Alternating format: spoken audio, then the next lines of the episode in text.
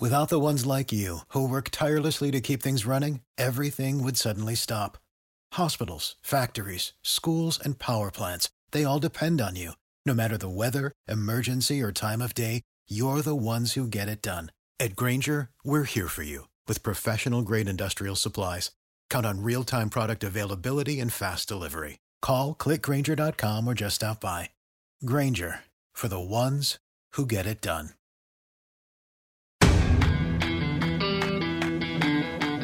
Welcome to the True Fiction Project, a podcast series that explores the origins of fiction. Every week, we begin with an interview, nonfiction, followed by a creative piece, fiction, inspired by something from the interview. The idea is to demonstrate, of course, that fiction is born out of our life experiences.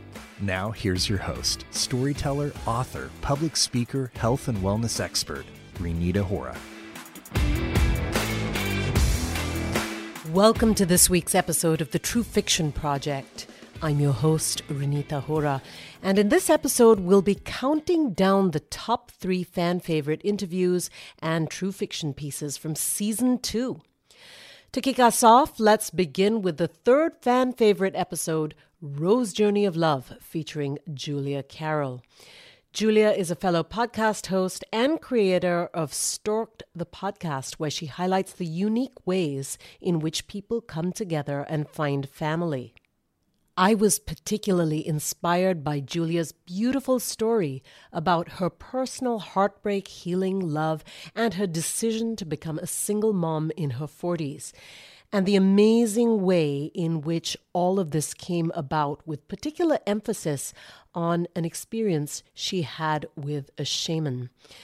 Inspired by this, Priya Sharma Shaikh put together a wonderful short story called Ro's Journey of Love. We'll listen to that right after this interview clip.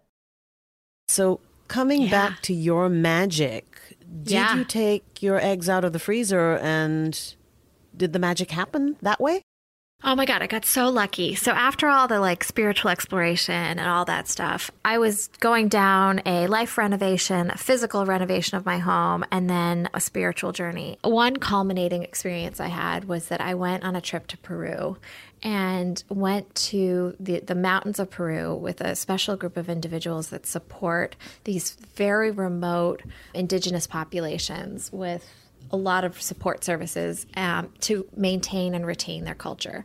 And while there, while in the mountains, I got to go through some healing with a shaman who had been struck by lightning. So, in this particular culture, getting struck by lightning is considered to be very good luck and an indication that this person is blessed, magically blessed. And this particular gentleman, who's an, an elder gentleman, was struck by lightning not once, but twice. So, I got to do this healing and I asked him, you know, open my heart to find love and then open my womb to find a family. And I came back down from the mountains, and literally, like the first day that I'm back in Boston and I'm readjusting from this wonderful, incredibly expansive trip to the real world, I said, okay, I'm going to open my app and I'm going to force myself to go on a couple more dates before ultimately choosing to become a single mom by choice. The screen lit up. Ro, a bright green colored soul in the realm, did a few quick twirls. Zip, zip, zip. He was excited. Macy Spark was on the screen again. Her blonde hair framed her beautiful long face. Her deep blue eyes blinked at her reflection in the mirror before she stepped out of her home. Boston was aglow with sunshine. Macy looked up at the clear sky and hailed a taxi. Ro continued to watch her on the screen and turned to look around for his best friend in the realm, Ra.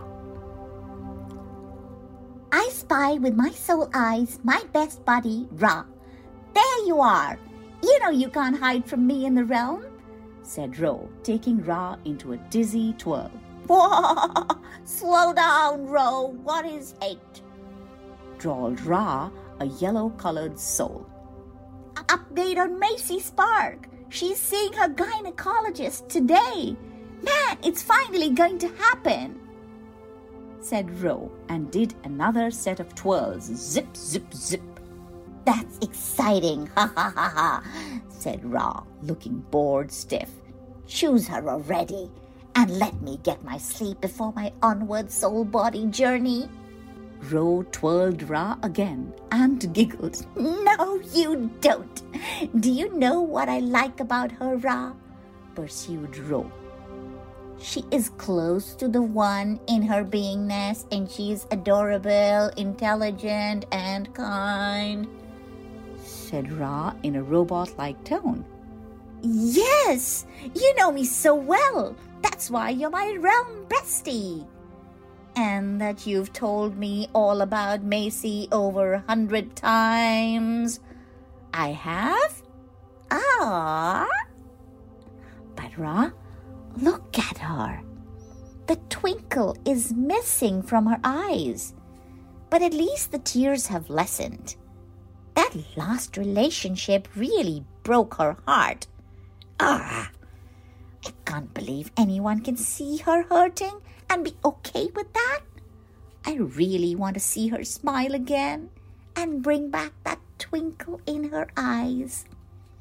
In a conversation with her coach, she became aware that having a child will bring her true joy. And that child, my friend, is going to be moi, yours truly, the one who will bring back her smile. Let's do this, Macy. I have chosen you to be my ma. Gushed Ro. Ro, I am tired of your endless Macy charade. Actually, I'm tired of you. Don't follow me, blurted Ra and floated out of the twirling Ro's sight. Some time had passed when Ro tracked Ra down again as expected, Ra was in deep slumber. She's frozen her eggs, Ra, said Ro and plonked onto Ra. Ra saw that Ro looked forlorn and said, What do you mean? She's chosen not to have a baby now. She says science and the magical powers of God can make her have a baby later when she finds her Mr. Right. I celebrated too soon, Ra. It's going to be a while before she's a mother. I hope it's not too late, said Ro. Stop being so dramatic. Just choose a different mom, said Ra, and pushed Ro into a reluctant, slow twirl but it won't be Macy. And I'm running out of time. My color has changed to orange. It's not long before I'll turn red and be forced to choose another soul body, said Rose, slouched against Ra. A few weeks had passed when Ro floated excitedly towards a very red Ra. She's just returned from a remote village in the mountains in Peru, She'd got there to follow through on her healing process. I'm not listening anymore. Ro persisted and said, Yes, you are. She met a senior shaman there who people believe is magically blessed after being struck by lightning twice. His conversations helped her heal. Ra yawned and tried to make an inconspicuous exit. However, Ro's storytelling and attempts to keep Ra engaged were relentless. You don't want to miss this part, buddy, said the animated Ro. Before leaving Peru, Macy looked up at the sky and called out aloud with tears in her eyes, Help me! I have opened my heart to find love and opened my womb to have a child. She is ready to have me. She's been dating again. She met, she met this incredible guy in California and they're in a long distance relationship. And here's the best part he's supportive of her decision to have a child on her own. That's special indeed. She will finally get what she wants, said Ra. Ro took Ra into a slow, graceful twirl. Zip, zip, Some more time passed, and this time Ra sought out Ro. Hey, Ro, I have news for a change. My soul body journey is going to begin soon. In a humble home, in a place called Andheri in Mumbai, India. Looks like it's going to be a Punjabi girl pressing the button, said Ra, now very deep red in color, which indicated readiness to unite with a new soul body. I'm really going to miss you, Ra, said Ro, who had also turned red. I have news too. Macy finally made her decision to be a single mom, and she's chosen to go with one of the IUIs that has a 6% likelihood of working out. She is not letting off her momentum on the family building now that her mind is made up. And I'm like, you go, girl. That is great news, Ro. I'm sure Macy will have her baby soon. I just hope it is you who are the one that can gurgle your love to her and make her smile, said Ra. And then, on seeing Ro's anxiety, added, I say so because, you know, we are both deep red now, and we will probably start blinking and zap out of here to be with our respective soul bodies soon, said Ra. Yes, I know. I'm anxious for what lies ahead. Ro, before we go, I have something to say. You know, I've always chosen my soul body blindly. Because as souls, we love the bodies we belong to nevertheless. That is our beingness, because we are a part of the One. So I've never cared about who I'm taking a ride with, because my why is very clear that I am there to love and partner my soul body, whatever their journey be. Thanks, Ra. I needed that. I admire your patience for Macy, and I wish she happens for you. But wherever you end up being, my friend, I know you will have a great ride, as that is your true beingness. May the power of the One always be, said Ra, and took Ro into a synchronized twirl. Zip, zip, zip, zip, zip. Just then, Ro started blinking. Looks like my button is hit, Ra, said Ro after several twirls. Bruh, it's Macy. I'm going to my chosen ma. I will bring back that twinkle in her eyes, and I'll meet you right back here with all my stories. Beamed Ro, and in a zap, disappeared from the realm. Ra laughed out aloud, did a gentle twirl, zip, blinked, and in a zap disappeared from the realm too.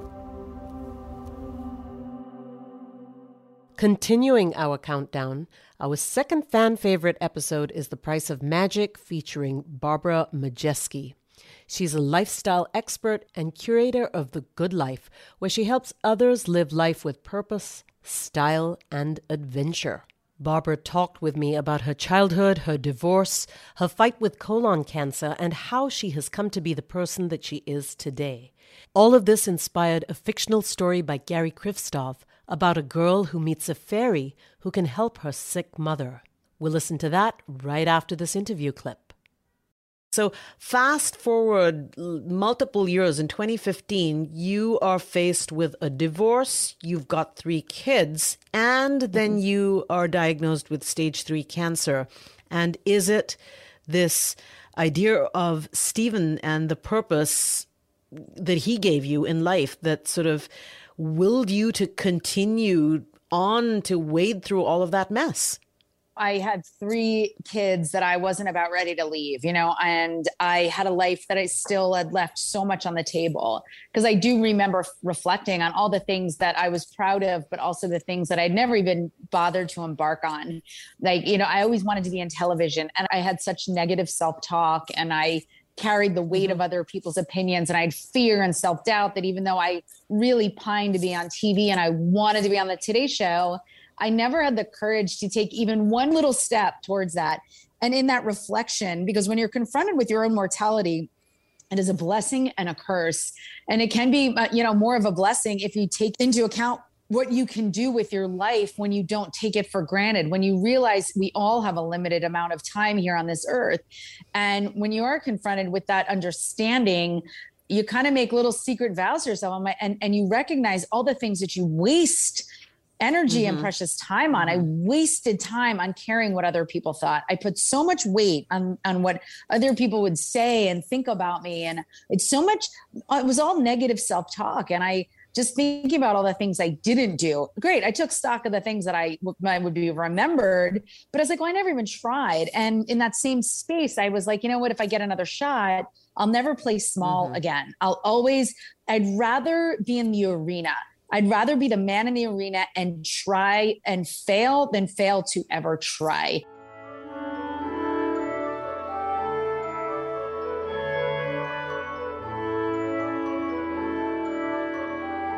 Price of Magic Claire was absent-mindedly watching the dust particles swirling playfully in a ray of light coming through the window. The new house was much bigger than their city apartment, yet the added space was only making her feel smaller and lonelier. The countryside, however, had its charm. Claire had never seen so much grass in one place.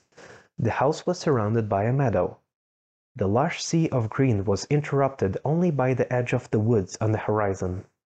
Claire didn't care about it much, being accustomed to the dirty streets of the city.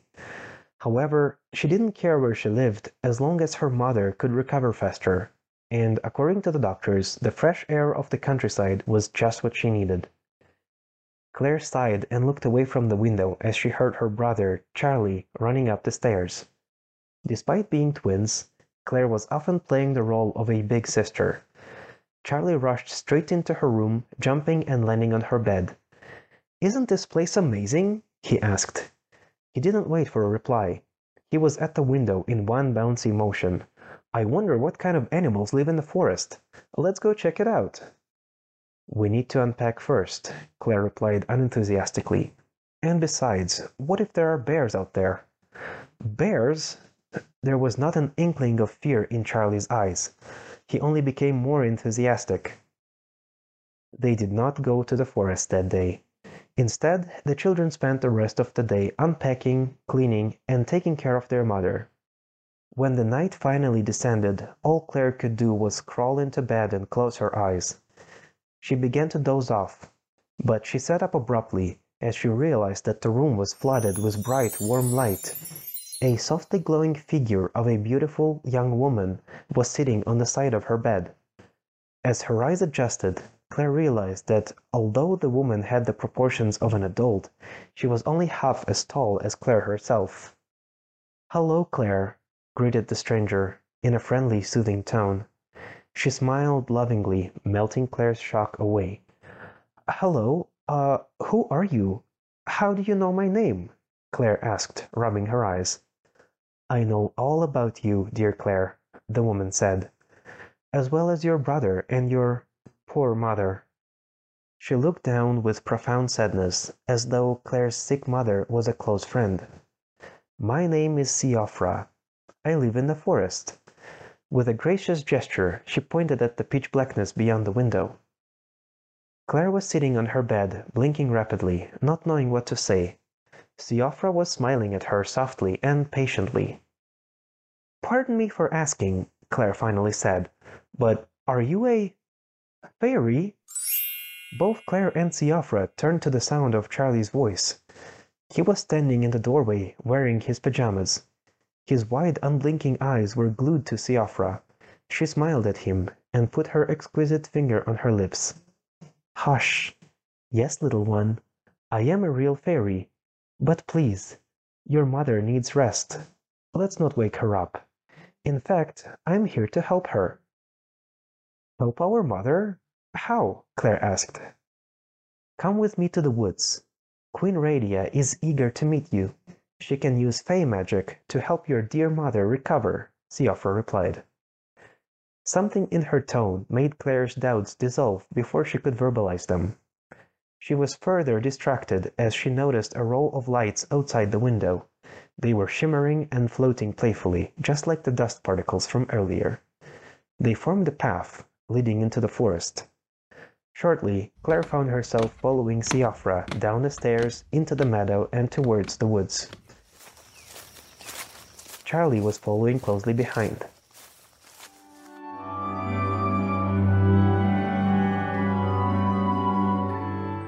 The lights turned out to be other Feyfolk. Softly glowing, beautiful beings, they were greeting the siblings as they walked towards the trees. Some were introducing themselves, trying to talk to them. Some were shyly hiding behind the trees. They dispersed suddenly as one of them, taller than others, with wings and a crown of oak leaves, descended from a tree branch in front of the siblings. Claire, Charlie, she said, my name is Radia. I am the mother and ruler of the Feyfolk in this forest. I've been waiting for you.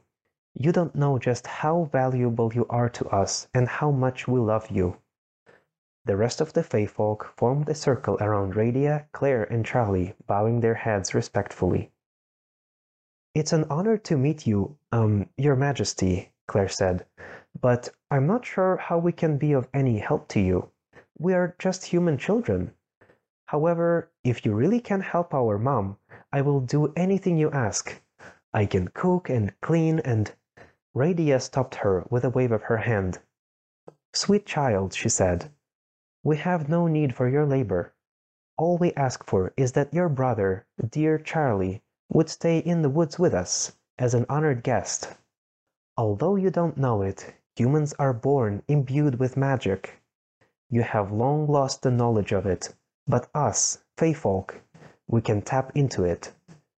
Rest assured, child, no harm will come to your brother. He will want for nothing. We will care for him and protect him, and the magic within him will be more than enough to cure your mother, as well as keep us alive and happy for decades to come. Claire's heart began to beat faster. Her brother was oblivious to the conversation, quietly playing with a group of Fey children. The spell of Radia's soothing voice was shattered as Claire realized what she was asking for. She was not going to trade her brother for Fey magic. She grabbed Charlie's hand and began to run. The forest was illuminated by the Fey folk following them, crying and begging them to come back. Claire, please, you didn't even give us a chance. We mean you no harm. It was Siofra. She caught up to the children and was running nimbly beside them. I'm sorry, Siofra, Claire replied. Perhaps we, humans, have long forgotten how to use magic, but we care for each other and work hard to achieve our goals, and that is how we will help our mother recover. Claire heard no reply. She turned back to see Siofra and Radia joined by other fairies, as they stopped chasing the children, looking at them with pensive sadness in their eyes.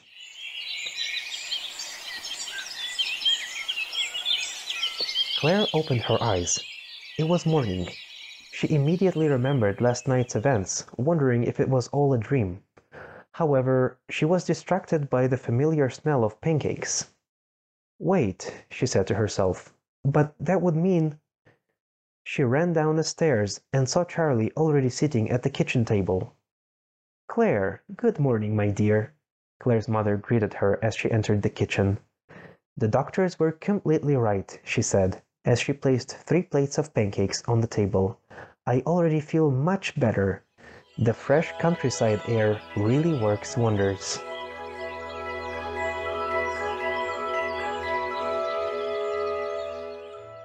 And the moment you've been waiting for. Our number one fan favorite episode is Cut from the Same Cloth, featuring Chrysta Bilton. She's an author, and in her episode, we discussed her memoir called Normal Family on Truth, Love, and How I Met My 35 Siblings. Chrysta talked with me about her non traditional upbringing and how her father was one of the most prolific sperm donors of the California Cryobank in the 80s. Particularly interesting were Chrysta's notes on her family reunions and how they seem to increase each year with a new number of siblings that she happens to discover. All of that inspired a short story based on Chrysta's life from Michael Kobzik, and so we'll listen to that right after this interview clip. You're in your mid 20s at this point and you're dating your brother accidentally. That's please, right. please tell us about that. I mean, it's a long story that I won't get into about how my mother discovered that fact, but I will tell you that the psychological ramifications of being told that you're possibly sleeping with your biological half sibling is really a trip.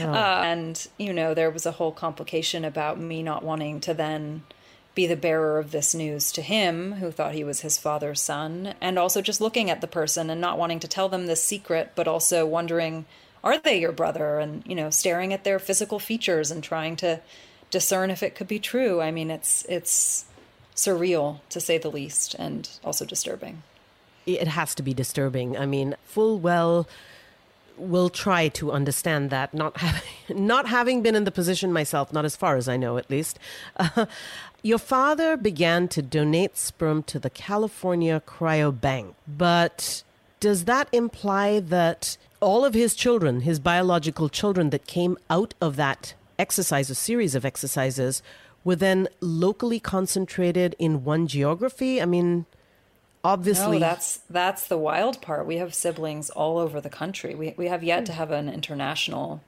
sibling, but at that time, the California Cryobank was the only sperm bank that was direct shipping sperm to people's houses.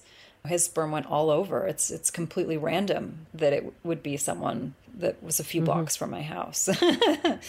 But it's also, I think it brings up an interesting point about the fact that sperm banks are completely unregulated. So the fact that my father could donate as often as he did with no real consideration to how many children there would ultimately be, you know, that's a really interesting perspective. It's still completely unregulated today. It's just like the Wild West back in the 80s and 90s.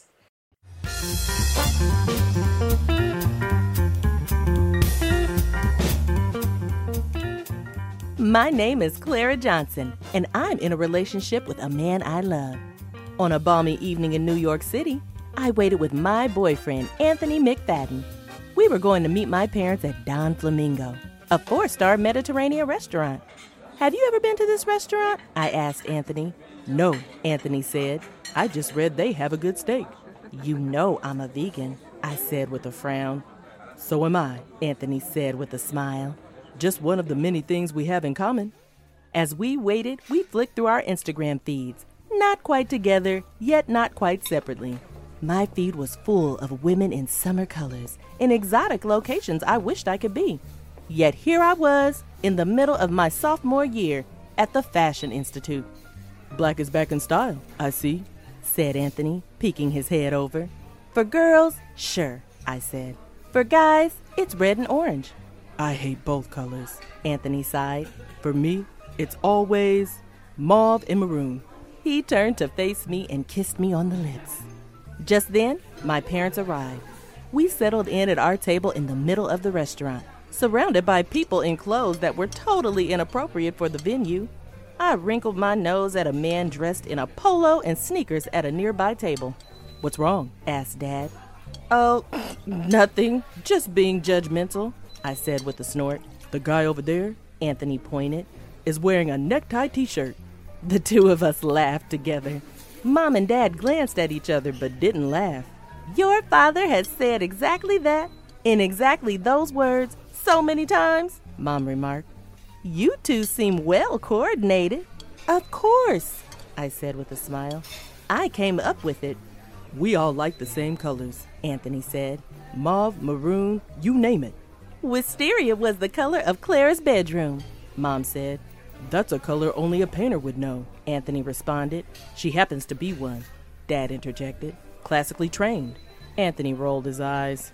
Nobody in my family knows anything about painting, he said. Only cows, sheep, and good leather boots. Wyoming, huh? Dad said, rubbing his chin. That's quite far from New York. I noticed that Dad had become shifty eyed, avoiding my eyes and staring at Anthony's. I pretended not to notice and just focus on the food, but it became too hard to ignore. Anthony chewed on his kale, meeting Dad's stare at least once. Is something wrong, sir? he asked. No, Dad said. Yes, you seem familiar. I winced at Dad before looking back at Anthony. It feels like we're kindred spirits, I said with a smile, trying to restore the mood of the table. Like we could have been friends growing up, but we found each other now. And that's what's important. And what's really important is this, Anthony said, bringing out his cell phone. He showed the table a classy looking logo with loopy typography. Andy and Clara, he said. It's our new business venture guys and girls formal wear. Classy, but with a modern twist. You know? Mom rolled her eyes as Dad remained silent. It's something I've wanted to do for a while, Clara said. And now I found the perfect person to do it with. If I may ask, Dad interjected, are you an only child, Anthony? Yeah, Anthony said, holding his breath. Why? You have the same eye color as my Clara. You said you were from Wyoming? Would it happen to be Ball? Anthony's eyes widened. Uh, yeah, yeah, I'm from there. The one with the little laundromat on the corner? The one that looks like it's from the 70s? Anthony didn't respond. The silence hung in the air for a moment. I gulped, not sure what to say. yeah, Anthony laughed. Ball is real old fashioned. Ain't that the laundromat with the sperm bank next door? Dad asked. I stared at my father with Anthony. Look, Anthony said, Ball is a nice place, but I'm glad to be here with Clara. He leaned over to kiss me. Just then, Dad smashed his plate on the table. No, he shouted. what are you doing? I said, laughing nervously. Don't be so old school, Dad. PDA is fine. You don't understand, Dad said, shaking his head. More awkward silence. This dinner was getting less appetizing by the second. I was annoyed now. What the heck is happening, Dad? I used to live in Ball a few months after I met your mother, Dad said, folding his hands. Things weren't as easy for me back then. Working at the little insurance company there, I really needed the rent and I was saving up for our wedding. So I made a donation to that local bank. What? I shouted. What? Anthony echoed. I got up from the table, staring at my parents and Anthony. Mom's lip trembled as she stared at Anthony. You are not saying what I think you're saying, Mom said, her forehead crumpled into the biggest frown I had ever seen. Dad just shrugged. Wait, are you saying Anthony's my brother? I gasped. I'm saying he might be, Dad replied, his voice shrinking. Ew! I screamed. Anthony sat frozen in shock. I thought you only did that once, Mom said, suddenly incensed. Yes, once a month, for three months, to save up for our wedding. So you made it a habit? Nancy! Mom tossed her glass of water into Dad's face. Sopping wet, my father got up and stared into Anthony's eyes. Don't you lie another hand on my daughter, he said with a grave voice. Uh, yeah, whatever. Dad? Anthony replied, confused. I didn't remember much of the next couple of minutes. I remember wine on my dress, glass shattering, and lots of shouting and finger pointing. Soon, I found myself outside of the restaurant, sitting on the steps. Clara, Anthony said, sitting down with me. Go away, I said, burying my face in my hands. I knew it was too good to be true, I sobbed. This makes me feel so awful. I admit I didn't expect it either.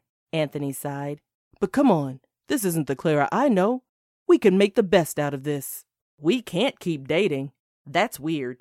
Not what I meant, Anthony said, nervously chuckling. I meant we can still work together, even if your parents think it's weird. I looked up at Anthony and straight into his eyes.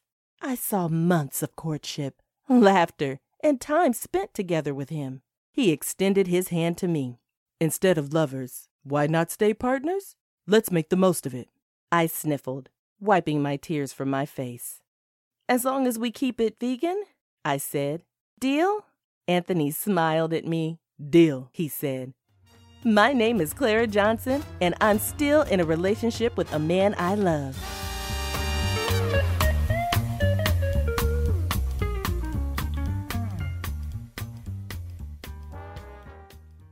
Thanks for listening. I hope you enjoyed this look back at the True Fiction Project podcast top three fan favorite episodes from season two. We've got a whole host of fascinating news stories coming up in season three, so stay tuned. I'm your host, Renita Hora.